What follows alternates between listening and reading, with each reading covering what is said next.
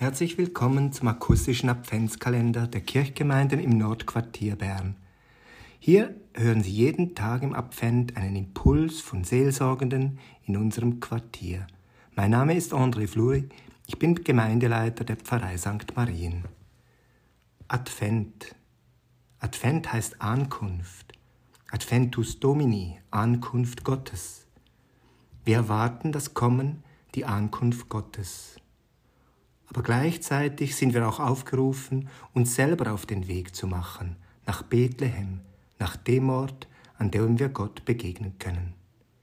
Sie fragen sich vielleicht, ja, wo ist denn das? Wo können wir Gott begegnen? Die jüdische Tradition kennt das Reden von der Einwohnung Gottes, von der Shechinah.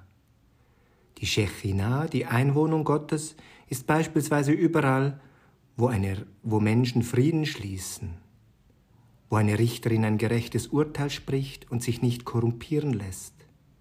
Die Shechinah, die Einwohnung Gottes, ist da, wo Menschen sich für die Heilung von Kranken einsetzen, wo Menschen sich Fremden und Hilfsbedürftigen zuwenden. Überall da wohnt Gott, überall da ist Gott erfahrbar. Wenn mich also heute Leute fragen, was haben denn die alten Erzählungen von Weihnachten, von Bethlehem, von der Krippe und vom Stall mit uns heute zu tun, so antworte ich häufig mit einem kleinen, einfachen Gedicht von Rudolf Otto Wiemer, einem deutschsprachigen Lyriker, Puppenspieler und Pädagogen. In diesem kleinen Gedicht kommt die Vorstellung der Einwohnung Gottes bzw. unser christlicher Glaube an die Menschwerdung Gottes an Weihnachten für mich sehr gut zum Ausdruck. Es lautet so: Sage, wo ist Bethlehem? Wo die Krippe? Wo der Stall?